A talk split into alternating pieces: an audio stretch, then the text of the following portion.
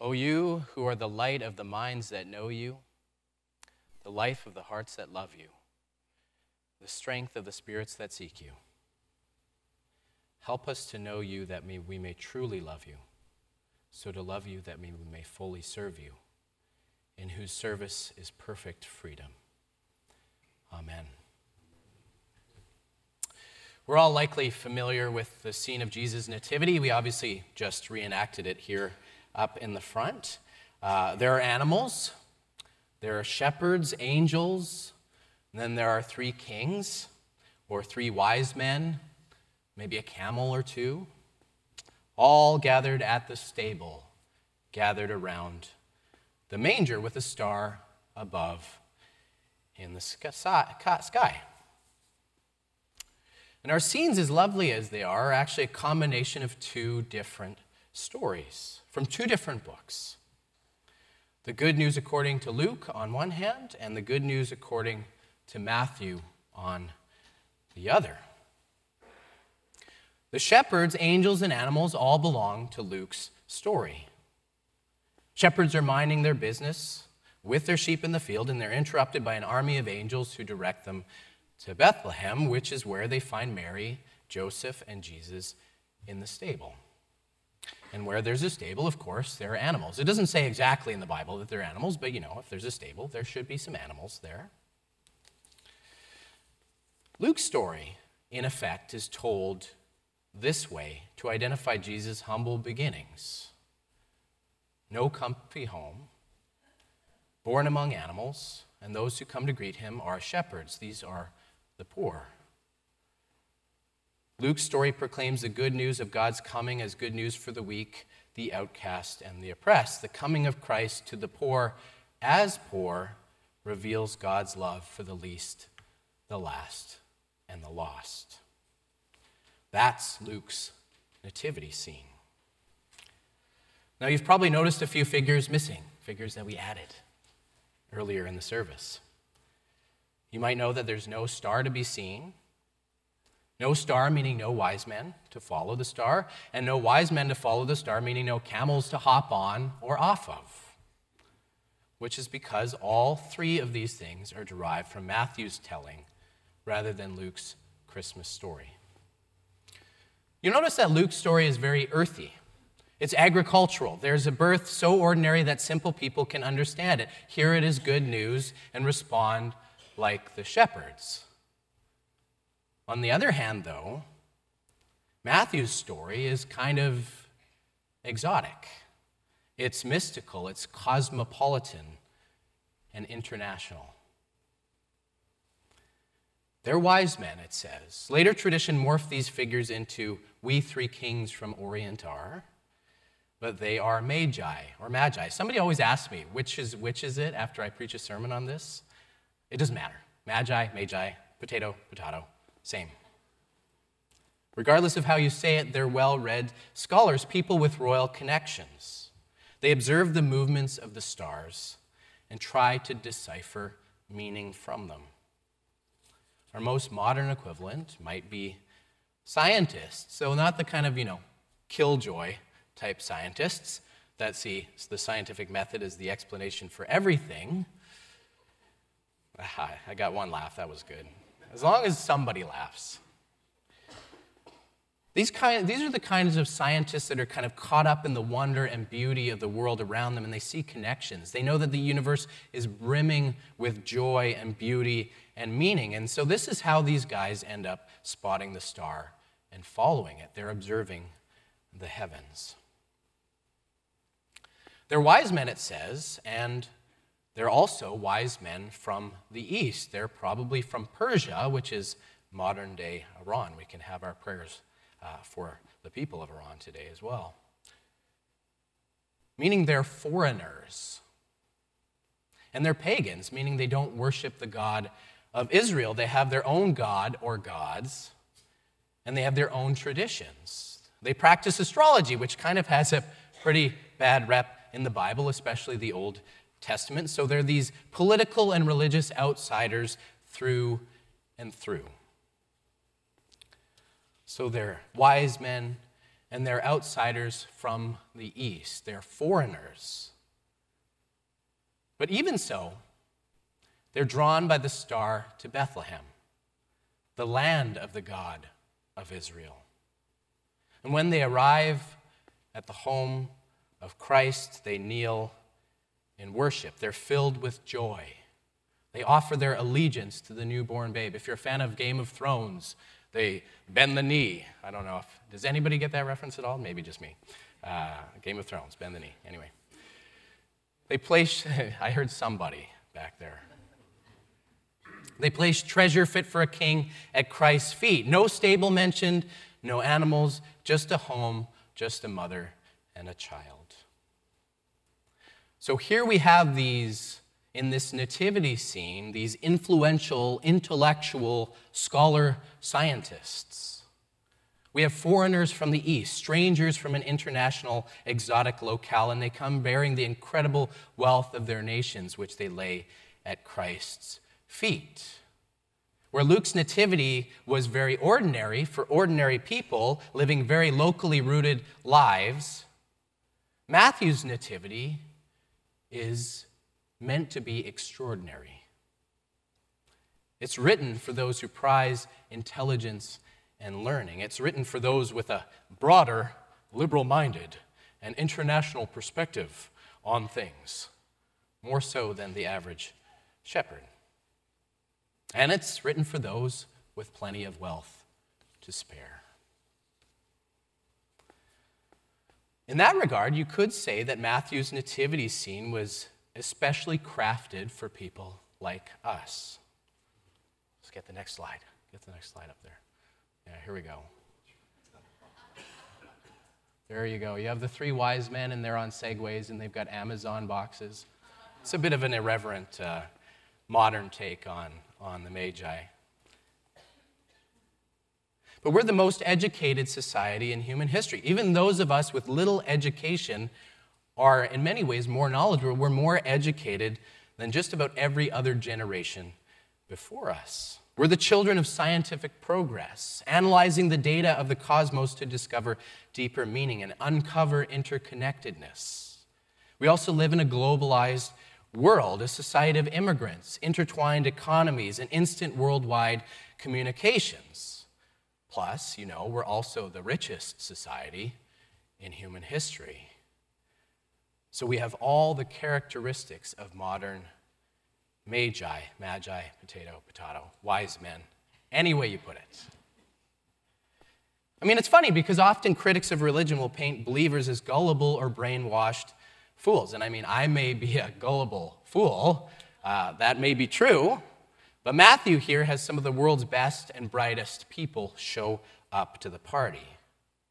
This suggests that there's room at the manger for both our hearts and our heads, our brains and our gut, both the unsophisticated ancients and sophisticated moderns alike. Luke and Matthew together say that the Christian message is for everyone regardless of their station in life. And what is this message exactly? So we're coming to the end of the Christmas season. You know the song, you know, on the 12th day of, yeah, of Christmas, my true love gave to me. Today we celebrate the Epiphany of the Lord, which caps off the season of Christmas. It's the 12 days. Epiphany means manifestation. It means something that was hidden has come to light. Something we couldn't see before, we can now see. It's like the little light bulb, you know, that goes above, if you're, if you're a cartoon character, little light bulb goes off above your head. You figure something out finally. We say we had an epiphany when something finally makes sense. And what makes sense in the Christian, the, the Christmas story points in two different directions. The first is this according to the Christian tradition, this is the moment, the Epiphany, is where in Jesus Christ we have been shown the truth at the heart of all things. We have been shown the truth about God in the face of a child, the mystery revealed in his eyes. And in him we have seen that God is love, not just any kind of love, but self giving, cross shaped, sacrificial love. As Jesus says in John's gospel, I am the light of the world. He is the image of the invisible God, shining forth into ordinary life. The Epiphany is first about the nature of God. And second, the Epiphany is also this. This is the other direction that the Epiphany points in. Also, according to Christian tradition. According to Christian tradition, Jesus has fulfilled all righteousness. He has fulfilled the law of God in living a full, authentic human life. Life as it's always intended to be. He's put on flesh of the God of love. Loving, feeding, healing, teaching, challenging, disrupting, emptying himself for friend and enemy, saint and sinner alike. Jesus says also in the Gospel of John, which is actually the Christmas Gospel, I'll explain that some other day, which doesn't even mention Christmas, but anyway. Jesus also says in the Gospel of John, I am the way, the truth, and the life. He is the invisible God, but also the pattern for our own. He is the image of the invisible God and the pattern also for our living. The Epiphany is, secondly, about the nature of who we are meant to be as human beings, lives lived in union with God. And what does this union with God look like? W.H. Auden, or Auden, potato, potato, magi, magi, Auden, Auden, whichever you want to say it. One of the great English poets of the mid 20th century included the wise men as part of his beautiful epic poem, A Christmas Oratorio. In it, he retells the Christmas story as a modern one, with each of the characters telling their own story from their own perspective. And in the Bible, we never get in the Magi's heads. We never hear why these sophisticated, scholarly, and wealthy people were drawn by the star. But in this poem, Auden has the wise say these words in explaining why they're following the star to Christ.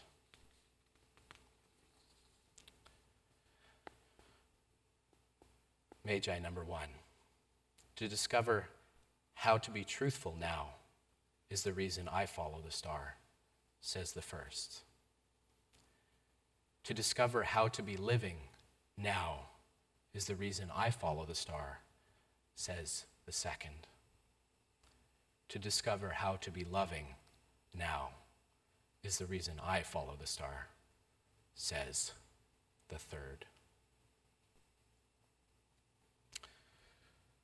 To discover how to be truthful now, how to know the truth how to live the truth. It's easy for people like us in an era of relativism and fake news to downplay the importance of truth.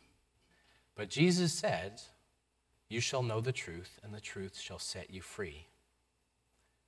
Jesus gives us a truth to build our lives on. And in following him, God makes us into truthful people, freed to be people of deep integrity that people around us can depend on. To discover how to be living now. We are people who know incredible distraction. Our minds are always thinking towards our phones, preoccupied with the next thing, unable to be here in the present, present to the people we love either. In following Jesus, God frees us from our anxieties we are able to see each and every moment as one shot through with the glory of God and to pay attention to the most ordinary points of life as fused with God's holy presence. Epiphany tells us that what's important here and now on earth is what's important is here on now on earth in the flesh and not somewhere off in heaven. Trust in God, Jesus says, and trust in me. No need to be enslaved to our pasts, nor be consumed by the fear of the future. to learn how to be loving now. Our world as it is makes loving seem all the more impossible. A divided culture with hostile opposing sides, the gap between the rich and poor continues to grow while war and violence loom large yet again. Epiphany tells us that there is a different way. Love God with everything you've got, Jesus says, and love neighbor, your neighbor as yourself. In following the star, kneeling, and offering our lives at the manger, God frees us from our fears and hatreds, empowering us to love friend and enemy alike. To be truthful, living, and loving. These are the reasons, according to Auden, Auden that the Magi seek the child in Bethlehem. And then, after all three of these people have spoken, he has them all speak at once to say this To discover how to be human now is the reason we follow the star. To be truthful, to be living, to be loving, ultimately to be human. This is the reason the wise men were drawn by the star. And the same promise of transformation is given to us this day Make no mistake, the journey will take all we've got. It means that, like the Magi, our intellects, our ambitions, our time, our money, and our possessions all will be offered at the feet of Christ. It'll cost us everything we have. But the promise is that we, like they, will come to know true joy, to know God, our source, our end more fully, more deeply, and to become more like Jesus, the manifestation, the epiphany of our Creator, becoming more fully and truly human, the people we were created to be. So, I'll end with the words of that hymn we began in worship, we, began worship with in this morning. So we, may we, with holy joy, pure and free from sin's alloy, all our costliest treasures bring Christ to thee, our heavenly King. May it be so. May we follow the star. Even modern, sophisticated people like us. Amen.